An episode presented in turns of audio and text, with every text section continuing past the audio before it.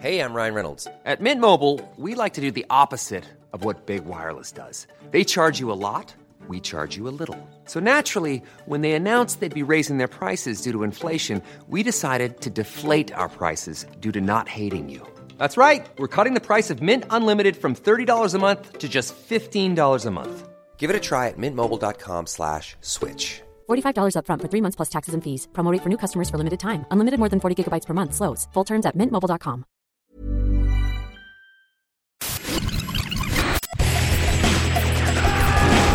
Bienvenue dans Stéroïdes, le podcast qui fait l'exégèse des gros bras. Avec Stéphane Moïsakis et Julien Charpentier. Bienvenue dans ce nouvel épisode de Stéroïdes, le podcast. Je suis euh, Stéphane Moïsakis, votre hôte, et je suis avec mon ami Julien Charpentier. Salut bonjour Julien. Stéphane, bonjour à tous. Pour parler d'un film d'action slash catastrophe, tu vois. Et alors là, on est dans tes deux genres préférés, on est d'accord. Ah bah c'est clair, c'est, clair que j'ai un peu milité pour qu'on fasse ce film-là. Voilà. Donc euh, le film s'appelle Pluie d'enfer. Ouais. On le précise. Alors en anglais, c'est Hard Rain Mhm. euh, de Michael Salomon, qui est un film, ma foi, je pense aujourd'hui un petit peu oublié.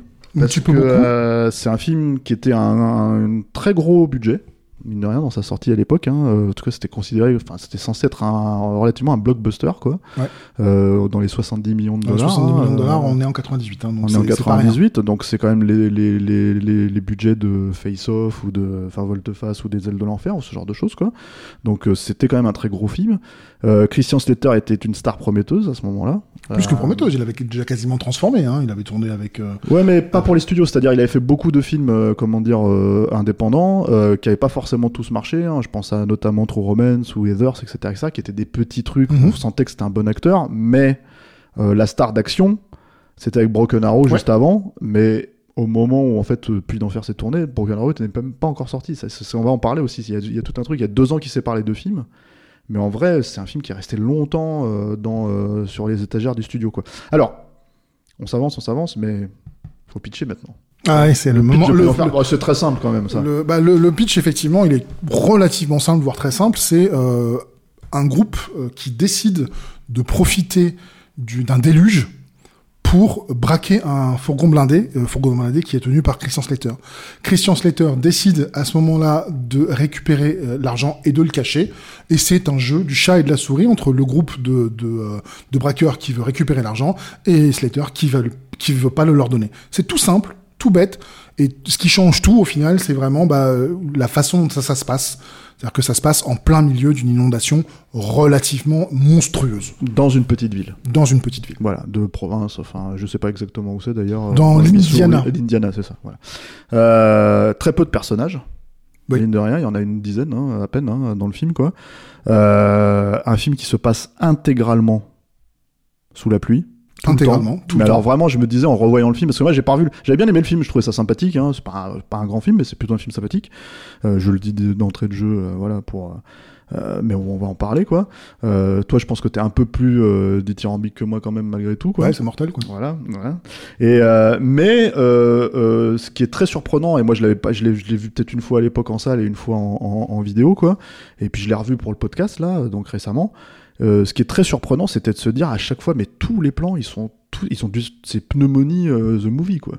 Ils ont tous attrapé la, mort, c'est pas possible. Ah, c'est clair que le tournage n'a pas été le tournage le plus fun de, l'histoire qu'ils ont fait, puisqu'ils passaient en moyenne donc euh, 12 heures par jour dans la flotte, sous des rampes à pluie, enfin trempés comme des soupes tout le temps. Tout le temps, c'est-à-dire que même quand tu, tu finissais ta prise, ce qu'il fallait faire, c'était aller te changer pour la prise suivante, si par hasard c'était une prise où t'étais pas mouillé, pour pouvoir te remouiller derrière. Quoi. Ouais, Donc euh, euh, Christian Slater en avait déjà d'ailleurs beaucoup parlé à l'époque en disant mais ce, ce tournage, je pensais que ça allait être difficile, je m'étais trompé, c'était pas difficile, c'était l'enfer, sans mauvais jeu de mots. Voilà. Alors, euh, bon, on va parler peut-être un petit peu de, de- du concept en soi, euh, de d'où ça vient quand même, mine de rien, parce qu'il y a un scénariste hein, derrière. Alors, on a fait un épisode avec l'ami Julien Dupuis que vous avez peut-être entendu, qui s'appelle Speed, sur Speed, pardon. Et Speed, en fait, c'était à la base un scénar de Graham Yost. Ouais. Graham Yost, grâce au succès de Speed, est devenu un euh, scénariste très tendance à ce moment-là.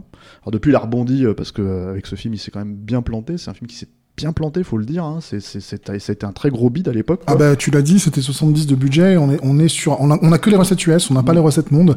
On est sur des recettes de 19 millions, donc C'est ridicule. Voilà, et, euh, et euh, donc c'est les attentes de, de- je crois que c'était Paramount à l'époque, en fait, n'ont pas du tout été euh, tenues, quoi.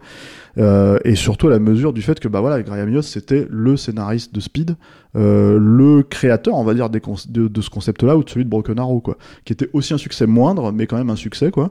Euh, et depuis, il s'est refait à la télé avec Justified et ce genre de choses. excellente série, si vous l'avez pas vue, je vous la conseille franchement, c'est très très très très bien Justified. Voilà. Et donc sur, euh, sur Hard Rain, qui s'appelait à la base de Flood, donc euh, la, comment, comment on pourrait traduire ça L'inondation. L'inondation, voilà. Bon, ce qui est pas hyper euh, funky comme titre hein, non plus, euh, tu vois, ça on dirait un film français d'un seul coup, là, tu vois. Ouais, enfin bon, ça sonne toujours mieux que la bûche. Euh, Ouais, non, mais je sais pas, tu sais, c'est, tu vois, on dirait, je sais pas, la, la, la, la fuite d'eau, ça, ça fait bizarre, quoi, tu vois. Euh, le dégât des eaux, c'est un truc un peu étrange, c'est peut-être le titre québécois, remarque. Euh, après, Clanche, tu vois. nos, amis Speed, québécois, si vous connaissez le titre de Hard Rain, le titre québécois, euh, si vous êtes sur YouTube, mettez-le dans les commentaires parce qu'on Voilà, est très curieux de savoir. Et en plus, vous pouvez vous foutre de notre gueule parce que Pluie d'enfer, c'est quand même un gros titre de merde aussi, il faut le dire. Ah, ça, il y en avait un paquet en plus Voilà. à l'époque. Hein, euh, Euh, ouais, ouais, on va y revenir après. Mais le truc, hein, donc, c'est que effectivement, il y avait un côté high concept, c'est-à-dire tu mélanges film d'action parce que c'est un vrai film d'action avec Oui. casse et tout ça, etc., etc. Le personnage de, de, de Christian Stetter, c'est un convoyeur de fond. C'est quand même un, un type de personnage qu'on voyait pas forcément souvent euh, au cinéma. Bon, on voit pas forcément souvent au cinéma tout court. on hein. voit toujours pas, oui, Il y a le effectivement. film de Boukrieff après, tout ça, etc., etc. Il y a récemment le remake euh, par, euh, euh, Guy Ritchie, quoi. Mais en dehors de ça, en gros, c'est pas un personnage que tu vois si souvent que ça. T'as qui, t'as donc t'as tous ces éléments-là, plus en fait le côté effectivement film catastrophe qui d'un seul coup bah crée en fait une ambiance déjà assez assez chouette quoi mine de rien tu vois qu'il y a beaucoup beaucoup de travail hein, sur le film ça ça se sent en termes de lumière en termes de tout ça quoi et puis ça crée un cadre finalement assez spectaculaire assez inédit parce que chaque scène euh, euh, comment dire euh, d'action qui pourrait être finalement assez basique assez classique hein. Euh, moi je pense à la scène du jet ski par exemple dans la- Mhm. dans la dans le dans l'école là euh, bah tu te dis bah putain ils sont dû vraiment se faire chier à la faire Euh, tu vois pas seulement en dur forcément ou je sais pas quoi tu vois mais vraiment en fait recréer l'école en studio en machin etc etc dans un bassin euh, pour faire une scène d'action qui soit quand même malgré tout dynamique qui fonctionne si tu veux et qui soit euh, prenante quoi. Donc euh, donc euh, donc tout ça c'est plutôt cool. Ça ça fonctionne plutôt bien. Moi je dirais que la problématique de d'un scénar de Graham Yost c'est Graham Yost en général. C'est-à-dire qu'au fur et à mesure on avance ça devient de plus en plus ça se perd un peu moi je trouve. C'est-à-dire que bon déjà il y a, il y a cette problématique. Alors Parmi les, les, les, les comédiens, on a cité donc il y a, il y a Christian Setter, c'est le personnage principal, c'est le héros d'action en Mhm. fait euh, de, de que, les studios essayaient vraiment de transformer à cette époque-là, euh, comme ils ont réussi à le faire avec Nicolas Cage euh, à, peu- à peu près au même moment. Euh, Il y a euh, comment dire euh, en méchant.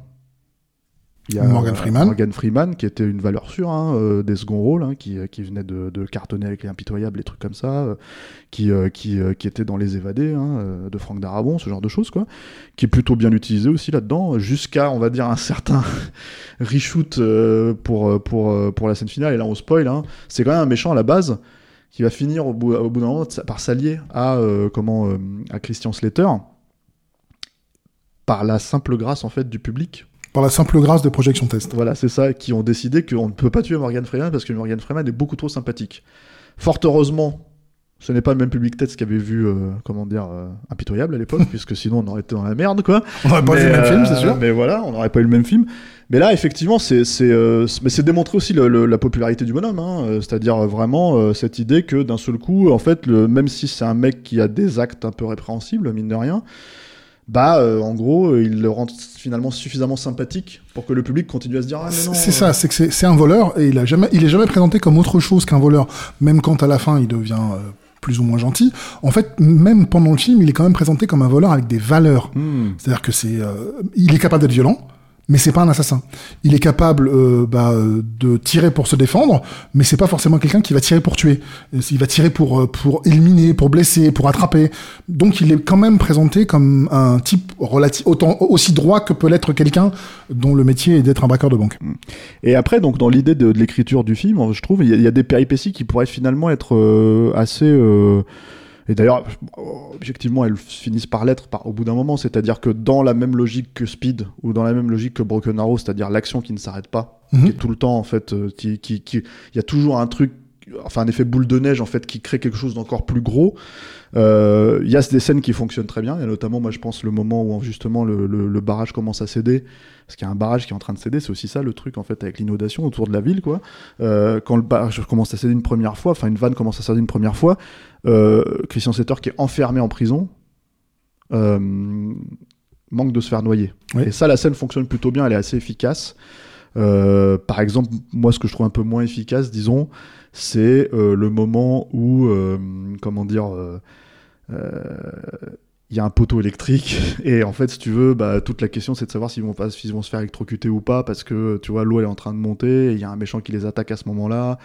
Euh, Christian Setter qui essaie de lui expliquer qu'il faut pas qu'ils se battent parce qu'ils vont se faire électrocuter, etc. Et, ça. et bon, je trouve finalement ça beaucoup plus, euh, comment dire, euh, alors un mauvais jeu de mots puisque c'est probablement un poteau électrique de téléphone, tu vois, c'est un peu plus téléphoné, quoi. Tu vois, c'est l'idée en fait, si tu veux, c'est que tu te retrouves avec un truc qui, euh, moi, je trouve est moins fort, mais le seul truc qui le rend finalement euh, efficace, c'est justement euh, le fait que ça se passe sous l'eau tout le temps et que en fait, euh, voilà. c'est c'est ça, c'est qu'on a, on a vraiment un cadre que, que je trouve vraiment unique euh, parce que j'ai pas de, enfin c'est pas le premier film qui se passe dans la flotte, hein, loin de là. Euh, et puis c'est pas le premier film où t'as, par exemple, tu parlais de la scène du jet ski dans l'école, donc un jet ski dans les couloirs. On en a également vu euh, bah, la même année, je crois, dans Un cri dans l'océan de Stephen, de Steven fait, bien sûr. hein. Donc c'est pas c'est pas c'est pas forcément une, une scène qu'on n'a jamais vue. En revanche, de mettre un braquage dans un dans un en plein milieu d'une inondation, en plein milieu de pluie diluvienne, où effectivement du coup la simple progression, le, le simple fin de marcher devient compliqué, le parce qu'il faut nager tout le temps, parce qu'il faut que tu fasses attention à l'électricité, etc.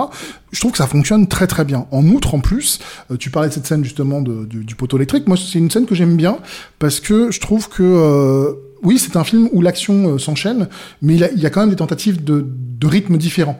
C'est-à-dire qu'on a vraiment des gunfights purs et durs, et puis cette scène-là, elle est plus basée sur un suspense qui est peut-être, c'est vrai, un petit peu artificiel parce que c'est juste de l'eau qui monte vers un vers un, un transformateur. Donc c'est vrai que c'est pas le truc, mais je trouve que c'est sauvé par ces personnages. Parce que le, le, le, le, le- bah, il y a, il y a une actrice que, que j'aimais beaucoup. Elle, a- elle, est, elle est apparue, euh, elle a eu une montée stratosphérique, puis elle a disparu du jour au lendemain. C'est Millie Driver. hein. Mhm. Euh, parce qu'elle a vraiment enchaîné euh, Will Hunting, puis d'enfer, peut-être dans, peut-être dans le désordre, et, euh, et euh, Sleepers. Oui, moi je trouvais qu'elle elle avait, euh, elle, elle apportait une humanité naturelle. C'est, c'est, elle fait partie de ces femmes qui ont, euh, qui ont un visage hyper empathique.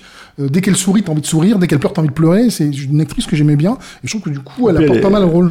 Elle a, elle, a, elle, a, elle a une forme aussi assez atypique parce qu'elle a un visage très carré, Oui. très euh, comment dire, euh, et du coup en fait euh, c'est, enfin, elle a un certain charisme en fait. C'est un truc qui ressort assez bien et mine de rien, moi je trouve que le personnage est pas forcément super bien écrit, mais elle arrive plus ou moins à l'incarner, ce qui est plutôt pas mal quoi. Après le truc on va dire avec avec la problématique d'écriture, moi je disais plus en fait qu'il y a une problématique d'écriture sur la péripétie en fait finalement elle est pas hyper euh, hyper bien détaillée et si ce n'est que en fait bon bah comme c'est fait dans ce cadre là et que finalement le cadre en soi est déjà spectaculaire en fait c'est presque ça qui prime sur le reste quoi. C'est ça que je voulais dire tu vois. Après euh, comment dire euh, euh, il faut peut-être aussi revenir un petit peu sur le réal hein, Michael Salomon qui est, qui est à la base pas un réal hein, qui est un, un chef op hein, Ouais. euh, voilà de talent euh, notamment connu pour euh, pour euh, avoir été le chef op de Spielberg sur Always. euh, le, le chef op de James Cameron sur Abyss Surtout, surtout, je dirais, en tout cas pour ce film-là, puisque il avait déjà fait un film euh, en tant que réalisateur, ouais, Kalahari, que j'ai pas vu. Mais Alors moi est je l'ai vu, euh, je l'ai vu au cinéma à l'époque. Alors c'était pas un truc confidentiel, c'était une grosse prendre en blind hein, à l'époque. Hein. C'était un, un assez gros film Mhm. euh, avec euh, Reese Witherspoon, si je me rappelle bien. Alors j'ai jamais revu le film, hein. euh, mais qui en vrai euh, c'est presque un film pour enfants, hein, donc c'était pas fin de mémoire, hein, c'était pas hyper euh, engageant quoi. Plutôt bien shooté. Ça, tu pouvais pas lui enlever. Euh, c'est un truc qu'il a repris d'ailleurs, je crois, si je dis pas de bêtises, à René Manzor. C'était René Manzor, euh, le réalisateur de 3615 Scott Pernell, qui devait faire ce film-là. Et Salomon l'a repris à la, à la volée, quoi. Euh, et, euh, et oui, oui, mais après, euh, c'était un film qui se passait dans le désert, donc il y avait tout un truc, euh, tu vois, vraiment, enfin, il y a, il y, a, il y a quand même une logique d'éléments, c'est-à-dire que c'est quelqu'un qui fonctionne comme ça, Salomon aussi, on va dire. hein, Ouais, c'est, à- euh, en fait, il a dû se battre pour obtenir ce film parce que c'est quand même, on l'a dit, c'est quand même un gros budget, euh, même si ça a été un échec colossal. 70 patates à l'époque, c'était quand Mm. même beaucoup. Pour vous donner un ratio, donc euh, Jurassic Park le premier c'est 65, donc c'est moins cher. Euh, et euh, et puis il a et puis c'était un film très compliqué avec une une énorme logistique. Et ce qui a réussi à convaincre le le studio de lui donner sa chance, en plus de, bah, du, du fait qu'il a quand même euh, fait son lobby pour avoir le film, c'est effectivement qu'il a été le, euh, le chef, le chef-op d'Abyss, qui a été l'un des tournages dans l'eau les plus compliqués de l'histoire, tout le monde le sait, hein, et que bah, globalement on dit euh, si vous tournez sur la flotte, euh, bah, essayez de faire autre chose, parce que vous allez avoir des emmerdes de partout. Et grâce à son expérience sur Abyss, il a, il a appris plein de choses qu'il a pu réutiliser de- sur ce tournage. Parce que donc on l'a dit, c'est 82 jours de tournage dans la flotte tous les jours, donc 82 jours c'est 4 mois à peu près, hein, ce qui est un tournage à peu près classique pour un film de ce truc-là. Sauf que euh, en fait, euh, ce comme on l'a dit, ça se passe dans une petite ville d'Indiana qui existe vraiment, qui s'appelle Huntingburg, je crois. Je suis plus tout à fait sûr du nom, mais en fait, euh, des journées de tournage à Huntingburg, il y en a eu deux. C'est tout. Ils ont l'intégralité du film, l'intégralité du film a été faite en studio. Et ça, c'est moi, c'est un truc que je trouve euh, une facture qui a complètement disparu aujourd'hui. euh, c'est qu'on fait un film catastrophe qui se passe dans une ville et on le tourne en studio. Et comment on fait? Comment on fait pour faire un truc pareil? Ben, En fait, ils ont d'abord, avant tout, cherché un studio suffisamment grand parce que les studios des backlots de Burbank, ils ont pas du tout la taille requise. Donc ils ont, euh, comme euh, je sais pas si vous vous souvenez à l'époque de- du tournage de GoldenEye, euh, normalement les, les 007 étaient tournés à Pinewood tout le temps, sauf que Pinewood était pris par euh, un autre film, je me demande si c'était pas Ice White Shot. Et euh, du coup ils ont dû tourner euh, ailleurs. Pas sur GoldenEye, non. Pas sur euh, ils ont dû tourner ailleurs et ils ont c'est comme ça qu'ils ont créé euh, Leavesden. Et Leavesden, c'était un studio de, de, de tournage qui était une ancienne usine d'avions. Bon, en fait, ils ont fait la même chose sur Puits d'Enfer. Ils ont trouvé une, une ancienne une, une ancienne usine de Rockwell International qui fabriquait des B1, donc des bombardiers, et la navette spatiale, euh, notamment euh, genre les, les Challengers, c'était eux qui s'en occupaient. Et ils ont réquisitionné l'endroit en disant c'est grand puisque ça faisait 2 hectares. Donc c'est quand même super balèze, hein, pour vous donner une idée, si vous êtes aussi nul que moi en maths, j'ai regardé pour vous, c'est 200 mètres sur 200 mètres. D'accord. Et ils ont reconstruit la ville quasiment à l'échelle 1, entièrement dans ce studio dans ce qu'ils ont transformé en studio. Puisque le gros avantage qu'ils avaient, ils avaient plusieurs avantages dans cet endroit. Le premier, c'est qu'évidemment, un, un- un- une usine comme ça n'a pas de fenêtre. Donc ils n'étaient pas euh, emmerdés par des sources lumineuses qu'ils ne voulaient pas avoir. La deuxième chose qui était très intéressante, c'est qu'ils avaient euh, dans l'usine, il restait des grues. Et les grues, en fait, leur ont permis pendant le tournage de pouvoir déplacer les décors. D'accord. Et, euh, et euh, c'était l'un des gros avantages. Il y avait la taille, forcément, l'absence de fenêtres et les grues. Et pourquoi ils avaient besoin de déplacer les décors? Bah tout bêtement, en fait, parce que, comme tu l'as dit, il va y avoir à un moment du film la rupture d'un barrage qui va entraîner une montée très brutale des eaux. Mais comme vous le savez, les films, la plupart du temps, sont tournés dans le désordre. Donc sur un film avec une logistique pareille, ils ont autant que faire se peut tourné dans l'ordre, mais c'était pas possible de tout faire dans l'ordre. Donc il fallait avoir des moyens de faire autrement. Et les moyens de faire autrement, c'est tout bête, c'était qu'ils ont construit toutes les maisons sur deux étages, avec un étage qui s'enlevait. Donc en fait, ils soulevaient le deuxième étage avec la grue, ils enlevaient le premier étage et ils remontaient dans l'eau. Donc tu avais une, une impression de monter des eaux naturelles qui fait qu'ils pouvaient le gérer relativement facilement. Une autre chose qui est à savoir, qui est super intéressante à mon sens sur le tournage, c'est que même s'ils ont reconstruit à l'échelle 1 cette ville, ça restait une ville de cinoche. Donc en gros, c'était des, euh, c'était du, c'était du, du bois qui flotte. Le, le, les, les, les bois, le bois de décor, c'est du contreplaqué, quoi. Ouais, ça flotte. ouais. Donc il a fallu qu'ils lestent toutes les, euh, toutes les, euh, toutes les baraques une par une pour que ça fonctionne. Et tout ça, en fait, tout- tous ces petits éléments-là, Michael Solomon les avait appris, notamment à travers de son travail avec James Cameron. D'accord. Et euh, il y a un autre truc qu'il a appris, tu, euh, tu parlais de, de la scène de la prison, justement. Et la scène de la prison, pareil, c'est de monter des eaux euh, très rapides. Et là, en fait, euh, grâce à- à- au travail sur Abyss, il, euh, Michael Solomon a dit, attention, on a notre grand bassin qui représente la ville entière, euh, où il y, a, en- il y avait 1m20 de profondeur en moyenne, hein, pas plus, puisqu'il fallait quand même que les acteurs puissent se relever en cas de, de pépins, de soucis, de cascades qui ratent. Il a dit ça, ça suffit pas euh, parce que euh, il y a une technique au cinéma qui est toute simple, c'est tu ne fais pas monter les eaux, tu fais descendre le décor. Parce que si tu fais monter les eaux, bah une fois que tu as fini ta, ta prise, faut vider, Ouais. ça prend des plombes. Et puis après, tu recommences la scène, il faut re-remplir, ça prend des plombes. Alors qu'en fait, si tu immerges le décor dans un, dans un truc, bah en fait, ensuite tu le remontes et ta scène, tu peux, faire, tu peux refaire ton setup en quelques minutes. Donc ils avaient un deuxième bassin au sein de ce même studio, qui lui, par contre, faisait une dizaine de mètres de profondeur sur 40 mètres de large, ce qui leur a permis d'avoir ce genre de décor euh, immersible à, à, à merci aux besoins. Alors ça c'est très intéressant sur la fabrication. Après c'est vrai que quand tu regardes le style du bonhomme, finalement c'est très classique. Hein, ce- ce- sa mise en scène, hein, elle est assez, euh, assez, euh, comment dire, c'est carré. Oui. Tu vois, mais euh, c'est sans fioriture. Tu vois, Euh, c'est pas du tout dans les. enfin, C'est-à-dire c'est marrant parce que je sais pas si tu te rappelles de ça, mais le film à l'époque avait été vendu avec la musique de Hans Zimmer. euh, de The Rock. Laquelle? Ah, bonne musique. Euh, Toute sur, douce, euh, toute fine. sur euh, la bande annonce quoi. Et c'est pas du tout du Michael Bay. En fait le film c'est vraiment filmé c'est pas du James Cameron non plus hein, voilà loin s'en faut quoi. Mais c'est vraiment filmé de manière assez classique. Ça fonctionne plutôt bien. Il y a pas vraiment de, de moments ah, moi j'ai peut-être deux plans en fait mais que presque j'ai l'impression qu'ils sont imputables à la, à la seconde équipe en fait que j'aime pas du tout. Euh, dans le film en le revoyant ça m'a fait ma- ça m'a fait marrer parce que c'est la même même idée de finalement de valeur. C'est-à-dire que c'est une caméra qui est accrochée à l'un des poteaux par exemple en fait si tu veux et qui rentre et je trouve que c'est c'est quand t'as un setup aussi spectaculaire, si tu veux, à des éléments, euh, les- de- tu la, la- la- la possibilité de gérer les éléments, etc., etc., et que d'un seul coup, tu as un espèce de plan qui, euh, comme, il, comme il est littéralement accroché, Tu veux dire un poteau qui flotte et qui se déplace et la Ouais, caméra, et la est caméra est accrochée dessus, je trouve que ça rend le truc beaucoup moins. euh, ça rend le truc cheap, en fait, si tu veux. Le plan est cheap, et t'en as un plan à la fin dans le. T'as un espèce de pseudo-mexican standoff, en fait, à la fin, euh, dans l'eau, là, tu vois, où t'as euh, un plan euh, de vue subjectif sur, les, sur, les, sur le mec qui tient deux flingues, quoi. Et tu fais, mais c'est pareil, le Oui, c'est incongru. En fait, ils euh, sont incongrus au sein de. de- Totalement en fait, Euh, voilà, parce que le reste est finalement assez euh, assez carré quoi, assez euh, assez bien foutu et même ça prend en compte par exemple il y a la confusion d'ouverture du film hein, euh, quand euh, comment dire euh, quand le fourgon est attaqué.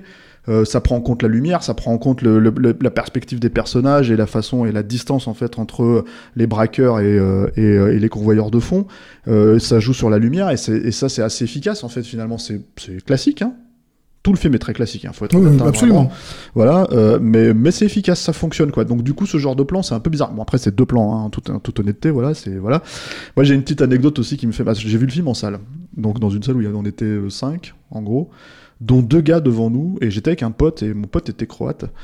Euh, Enfin, il est croate, et, et, et du coup, il me dit, je crois que c'est des croates les mecs devant, parce qu'il les entendait parler entre eux, euh, tu vois, et ils étaient à fond la caisse dans le film, quoi. Mais genre à fond la caisse. Et nous, ça nous, ça nous faisait un peu marrer, c'était un peu un spectacle dans la salle, parce que en gros, on se disait, ok, le film il est sympa, mais enfin, tu. Enfin, ça va, tu vois, enfin, tu vas t'en remettre, quoi, tu vois. Et t'as notamment cette scène, euh, mais moi qui, enfin, je, me rappelle de la scène dans le film à cause, tu vois, des mecs, en fait. tu vois. devant, quoi. Voilà, c'est que t'as cette scène où t'as, comment elle s'appelle, euh, tu vois, par exemple, en revoyant la scène, j'avais complètement oublié qu'il y avait un personnage qui essayait de la violer, Ouais. à ce moment-là. T'as Minnie Driver qui se retrouve chez elle. Ouais. Euh, c'est une maison à deux étages. Elle est euh, accrochée, en fait, avec des menottes À la rampe d'escalier. à la rampe d'escalier. Le mec va pour, euh, comment dire, euh, enfin, il veut la violer, quoi, et elle le, elle le dégage, quoi. Elle, le- elle finit par, par, voilà, mais elle peut pas s'enlever les menottes, par contre. Alors, elle essaye de remonter au fur et à mesure, si tu veux, à l'étage, en essayant d'enlever les menottes sans y arriver. Donc, elle enlève les. En les- même temps que l'eau monte, hein, voilà, en même temps que l'eau monte, en fait, pour euh, éviter justement de se noyer. Et euh, en fait, elle enlève les rampes euh, de l'escalier, enfin, au fur et à mesure, quoi. Et, et en gros, arrive Christian Slater euh, dans une réminiscence, parce qu'elle le sauve plus tôt dans le film, donc dans une réminiscence, il arrive pour la sauver.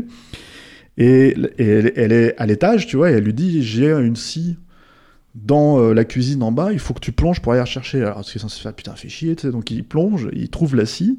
Il remonte, et là, les mecs, ils étaient mais à bloc. Ils étaient, mais, tu sais, j'ai jamais vu ça, ils étaient en sueur, quoi, tu Sans vois. étaient- quoi. c'est- ah mais c'était le spectacle, ils étaient dans la salle quoi, ils étaient ils étaient ils étaient à fond là, tu vois.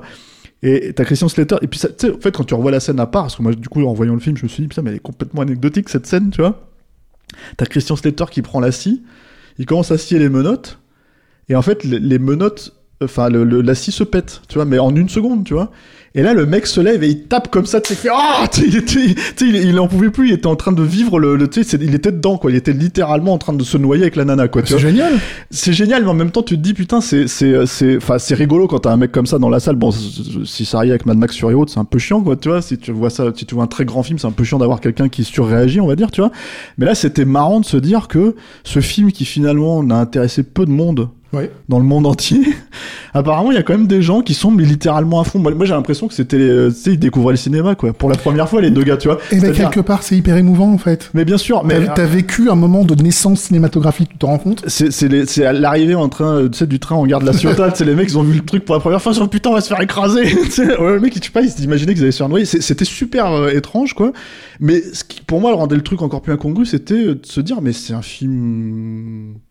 C'est un film classique. C'est un film normal, Comme quoi, tu vois. Enfin, voilà, tu sais, c'était pas. Ceci dit, bon, tu le revois aujourd'hui, voilà, il a, il a, il a ses, il a ses, il, Bah, c'est il a l'avant- les qualités de. C'est de- l'avantage de- des films classiques, hein, c'est qu'ils vieillissent très bien. hein. Ouais, c'est ça, c'est ça le truc, c'est qu'il a cet avantage-là, c'est-à-dire qu'en gros, tu peux revoir le film, il est pas, il est pas il daté, pas il pas est voilà. il est pas daté. Il y euh, a une super chouette musique euh, De de, Christian qui, très, très qui- bien. qui, comment dire est plutôt euh, plutôt efficace et réussi parce que c'est- il était surtout connu pour le cinéma d'horreur à cette époque-là hein, et je crois qu'il a fait un lobbying lui pour avoir justement ce score-là. Et il a bien fait, parce parce que vraiment, ce, enfin, il a fait un super score. Ouais, ouais. Mais qui, euh, il fait, ça fait partie de ces scores qui fonctionnent très très bien en dehors du film. C'est-à-dire que quand tu l'écoutes pendant le film, tu vois, ah, ça marche bien. Du coup, tu te mets à l'écouter en dehors et tu fais, ah ouais, non, mais en fait, si vous êtes euh, client euh, de, de score de musique de film et qu'il vous en manque une, là, ces temps-ci, euh, celui de Hard Rain, il est vraiment très très Il bien. est vraiment chouette, quoi. Et donc, alors, tu viens de citer le titre anglais, Ouais. enfin anglo-saxon, américain, Hard Rain, en français c'est donc Pluie d'enfer, Ouais. Et parce que c'était un peu la mode à l'époque en France, Ah tu vois. tu on, hein. on rigole avec les Québécois, on rigole avec Clanche et ça va clencher tout ça, mais faut pas, tu vois, c'est-à-dire qu'on peut pas Ah, se si. moquer totalement, parce Si, que il faut- aussi, mais quand même. Il tu faut, il- il faut savoir rire, mais euh, moquons-nous de nous-mêmes. Nos traducteurs français, qui à l'époque au moins ne traduisaient pas les titres euh, anglais par d'autres titres anglais avec des mots moins compliqués, euh, avaient des idées de génie puisqu'on si, il y avait euh, sex crime et ouais, et il y sex, avait le fameux- sex voilà. intention, eh, sex intention. Ouais, En français, les deux mots étaient français en plus, tu vois, c'est ça qui était Oui, génial. mais quoi. les deux mots ensemble ne sont pas du français. Ouais, c'est ça, mais pas vois, grave. bon, bref, ouais. Et donc sur les pluies, on a eu donc bah, celui qui a presque lancé la mode, le génialissime Une journée en enfer. Et puis alors après on a Ah, eu. mais ça, euh, tu vois, moi ça, ça m'avait rendu fou à l'époque. Ouais? J'étais genre, mais c'est quoi ce titre de merde Tu vois? Genre, bon, déjà, piège de cristal, bon, voilà, c'était resté, tu vois, au bout d'un moment, voilà, mais donc les mecs s'étaient emmerdés, 50 minutes pour vivre, bon, bon, tu vois, là, une journée en enfer, non. Une journée en enfer et puis T'as l'impression que c'était une euh, comédie Mais non. Bah, si, on dirait un Danny Boone. Tu vois, non, enfin, non. si, tu vois, enfin, c'est bon, bref, vas-y. On a eu une journée en enfer, on a eu euh, dans, dans, dans les 5, 6, 7 années qu'on suivi, on a eu donc le puits d'enfer, on a eu l'enfer du devoir, on a eu euh, Les ailes de euh, l'enfer. les ailes de l'enfer, on a eu Ta euh, grand-mère en enfer. l'enfer du dimanche, enfin on a eu tout- tout- toute une collection de, de films en Il a enfer. dit deux fois l'enfer dimanche. J'ai non dit deux fois l'enfer du dimanche, je suis Ouais. désolé. Enfin on en a eu plein, on a eu une nuit en enfer aussi. Une nuit en enfer, voilà. Donc on a on a bien bien collectionné parce que oui on se moque un petit peu de Air Bagnard qui est le titre québécois de Ouais, Con que- Air. mais moi, je préfère enfin, Air Bagnard aux ailes de l'enfer. Les ailes de l'enfer c'est complètement con comme titre on va pas se mentir. hein. Mais euh, mais euh, donc ouais donc euh, bon après et- et voilà c'est donc un film qui s'est complètement planté hein, faut faut le dire quoi Oui. on l'a précisé quoi c'est pas du tout alors après faut être honnête hein, c'est pas speed non plus le film hein. Non non C'est-à-dire non, que voilà Fast Speed c'est un film assez redoutable mine de rien hein, tu vois c'est c'est euh, même aujourd'hui tu le revois 25 ans après c'est pareil il tient ça super marche, bien ça quoi marche il marche tellement super bien. bien. quoi tu vois là c'est beaucoup plus euh, tu vois euh, c'est beaucoup plus euh, On a, on a, mais comme on l'a dit, en fait, on l'a déjà dit, mais euh, c'est vraiment, c'est un film à la mise en scène classique dans un environnement très original.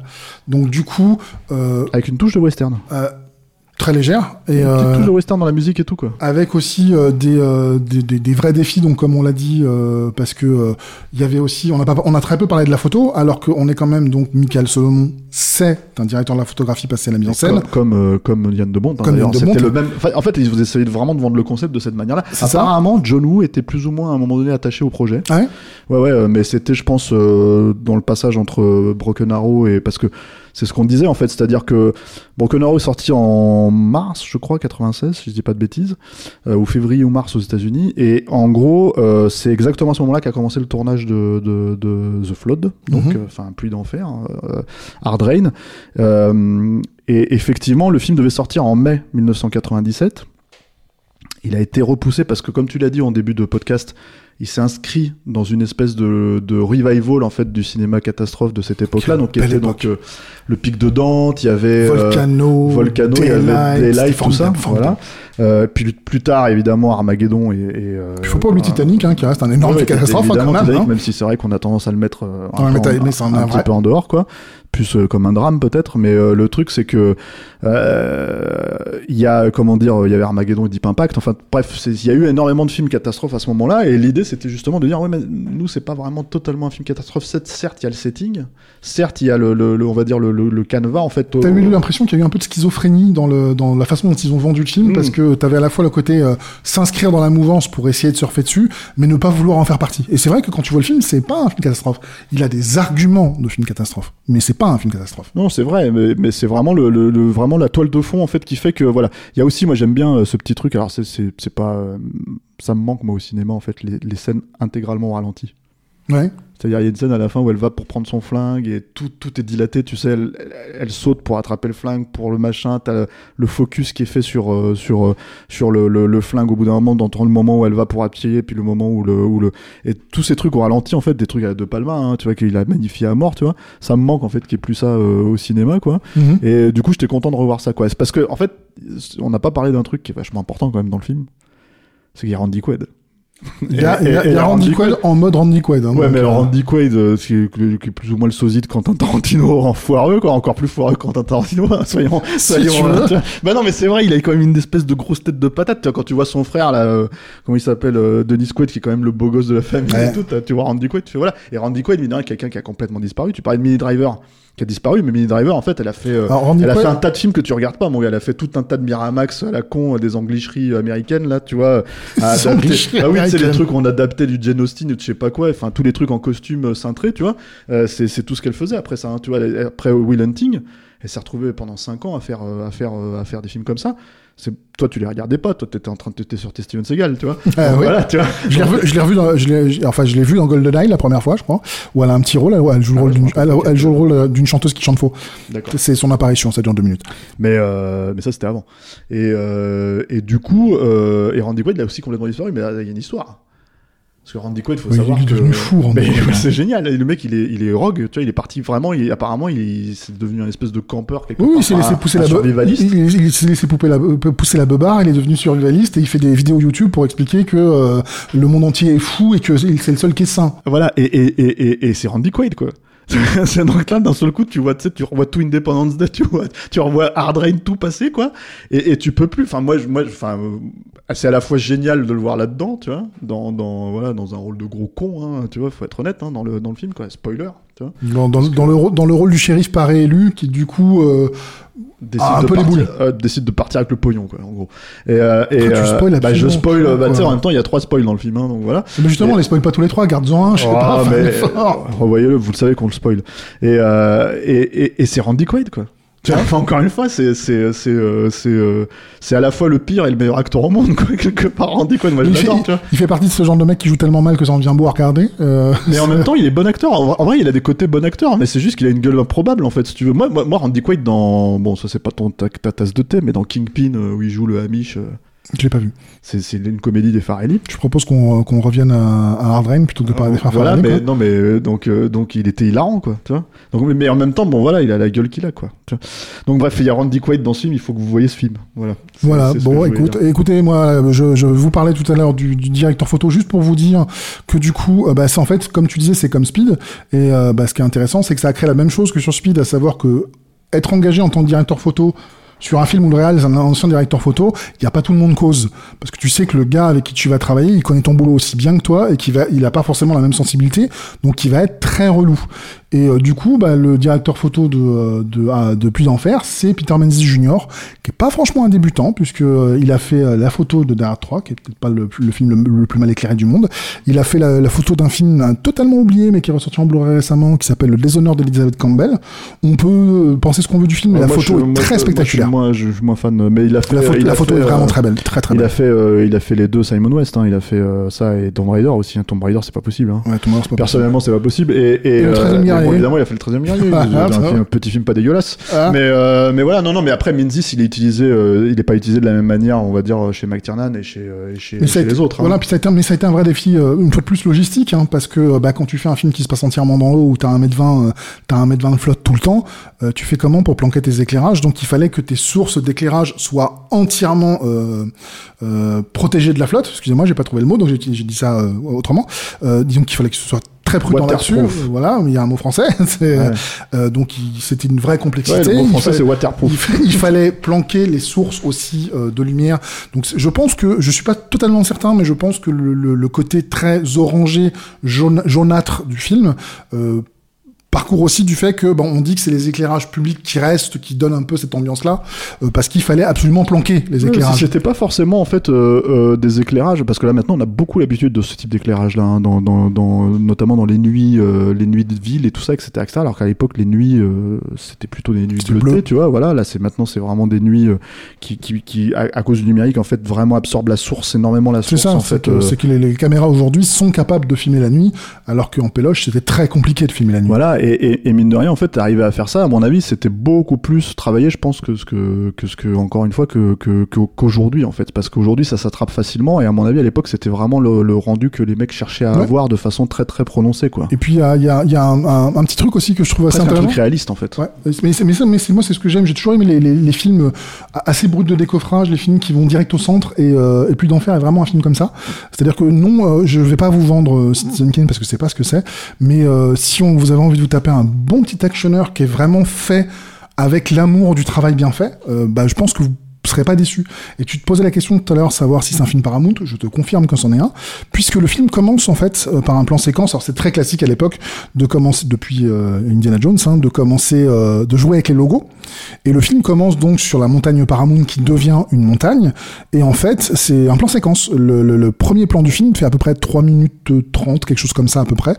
Et euh, c'est un plan séquence relativement complexe, puisqu'il commence donc avec une maquette.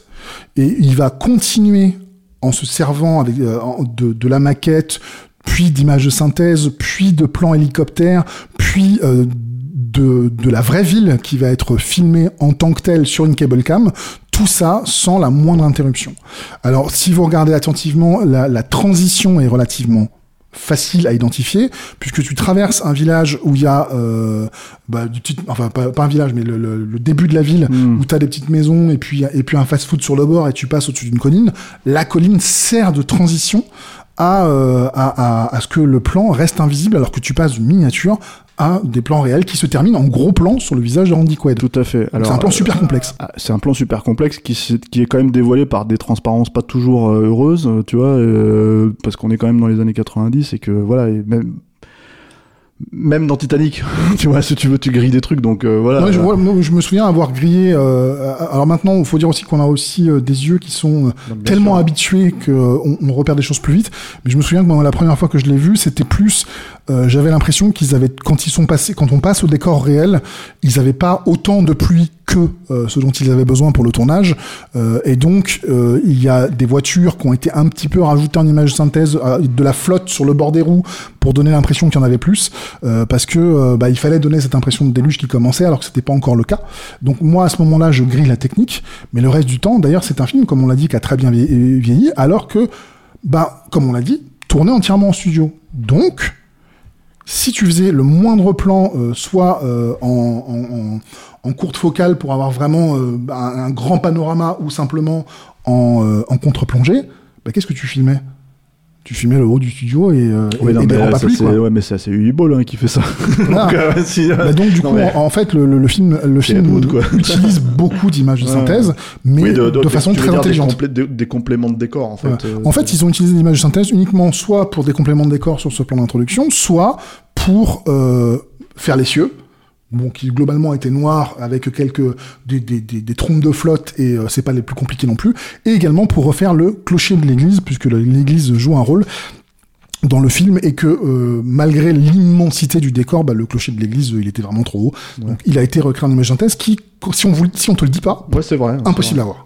Après, bon, ceci dit, euh, faut être honnête, euh, c'est un film donc qui est pas resté pour la plupart des gens. Euh, c'est un film qui est sorti à un Blu-ray, je crois, euh, quelque part, quoi, qui est pas ouf. Hein, C'est pas la meilleure copie du monde. Voilà, c'est un film qui mériterait presque de. Enfin bon, moi je pense que c'est un classique RTL 9, si j'ai bien compris. Tu vois, ça doit être un de ces trucs qui doit vraiment.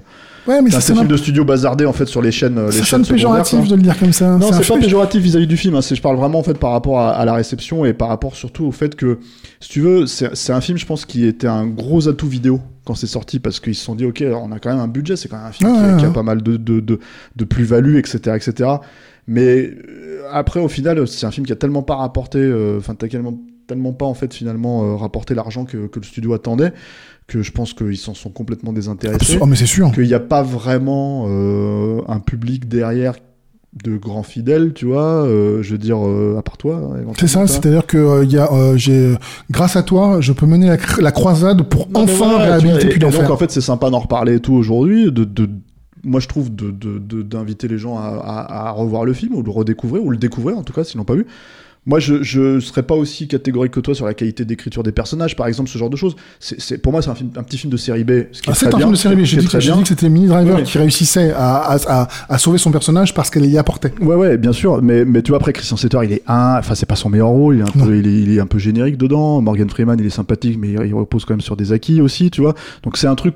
Le film est cool, tu vois. C'est un film qui est cool. Si ça fait un moment que vous l'avez pas vu, franchement, euh, ou que vous, que vous connaissez pas, ça mérite quand même d'être vu. Il y, a, il y a suffisamment de bonne euh, de qualité, quoi. Maintenant, on peut pas vous vendre Speed ou. Non, on peut pas vous vendre Speed, c'est sûr. Euh, Speed est un 3, film largement quoi, tu vois, supérieur. enfin, ouais. Euh, Derrière 3 est un chef-d'œuvre euh, absolutissime du Cinoche, ce que n'est pas plus d'enfer. En revanche, oui, il y a si vous aimez les petits films secs et carrés, bon pour un film pour un film qui est entièrement trempé, dire qu'il est sec et carré, c'est Ouais. bizarre. Mais si vous aimez les films secs et carrés, c'est une bonne occasion. Est tra- enfin dans les films, les films carrés et trempés. Voilà, carré Ouais. et trempé. Euh, Si vous aimez les films qui euh, ne n'essayent pas de durer plus longtemps qu'ils ne devraient, bah, avec Ah oui, c'est vrai, c'est 7h40, 1h30. ça Ouais, c'est envoyé. Si vous êtes intéressé par des techniques, par la technique de fabrication du cinéma, sur comment on se prenait la tête quand on pouvait, quand on pouvait pas tout faire en image de synthèse, bah, c'est un excellent exemple aussi à suivre pour ce qu'il y a plein de choses à regarder sur comment c'est fait. Si vous aimez les petits, films d'action serrés, serrés comme un café trop fort, ça fonctionne plutôt bien aussi. Je trouve qu'il y a beaucoup, beaucoup de raisons de redécouvrir effectivement, ce petit film, parce que ça reste un petit film totalement oublié, parce que t'as entièrement raison, qui a été un flop pour proportion cosmique. Mais euh, oui, les studios, quand un film ne rapporte pas d'argent, ils s'en désintéressent complètement, sauf rare exception. Celui-là, ils s'en sont désintéressés complètement. Ils se rendent pas compte qu'en fait, qu'ils ont un film qui est euh, non pas un, monument, mais un film très agréable à revoir, très plaisant, très facile à regarder. Et euh, bah, enfin voilà, moi je ne peux que le conseiller ce film-là, quoi. Eh bien, merci Julien. Bah, J'adore parce qu'en fait, tu viens avec une espèce de de- de- d'enthousiasme endiablé pour pluie d'enfer. Bah ouais. Donc voilà quoi. Donc Mais normalement, tout- normalement, tu as donné aux gens envie de le revoir ou de le voir. Tu. J'espère, parce que c'est trop facile d'avoir de l'enthousiasme pour Dark 3, on l'a tous. Bah, bien sûr. euh, Après, y a- pas à l'époque où c'est sorti. hein. Il y a des gens qui, étaient- qui tapaient dessus. Hein. Les gens sont bizarres parfois, tu Eh sais. oui. Merci Julien. Bah merci à toi. Merci à la, merci à la technique qui euh, qui euh, qui va revoir euh, plus d'enfer d'un seul coup là, parce qu'il s'est dit oh putain. en fait, Ah oui, oui, il a pas du tout été passionné par son, par son téléphone pendant tout le podcast en nous écoutant pas une seule seconde, hein, c'est sûr. hein. Mais si, regarde, il a un casque sur les oreilles, c'est qu'il nous entend. Euh, merci à nos auditeurs, euh, vous qui nous suivez depuis, euh, bah, depuis tout ce, comment dire, euh, ce, enfin, c'est vrai, ça doit être le 75e épisode de Stéroïde en podcast, tu vois, euh, j'imagine. Enfin, Et je c'est sais pas pas, on les, fini. en fait, on les Tant- enregistre dans le désordre, alors, euh, Tant, qu'ils seront là, on sera là. Tant qu'il y aura euh, du Frank Zagarino, tant qu'on n'a pas encore touché Frank Zagarino, on Je pourra, pas- on pourra pas- faire beaucoup de podcasts. Par contre, ce jour-là, je peux pas venir, hein, je suis désolé. Hein, Mais si, euh, t'aimes bien. Non. sûr, tu vois, Mathias Hughes, des mecs comme ça, tu vois.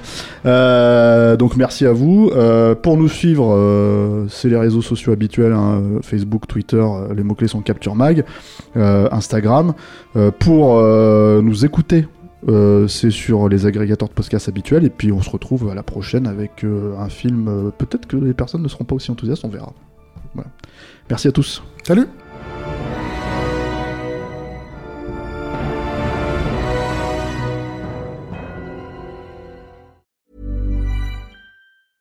Even on a budget, quality is non-negotiable. That's why Quince is the place to score high-end essentials at 50 to 80% less than similar brands. Get your hands on buttery soft cashmere sweaters from just 60 bucks, Italian leather jackets, and so much more. And the best part about Quince, they exclusively partner with factories committed to safe, ethical, and responsible manufacturing. Elevate your style without the elevated price tag with Quince. Go to quince.com slash upgrade for free shipping and 365-day returns.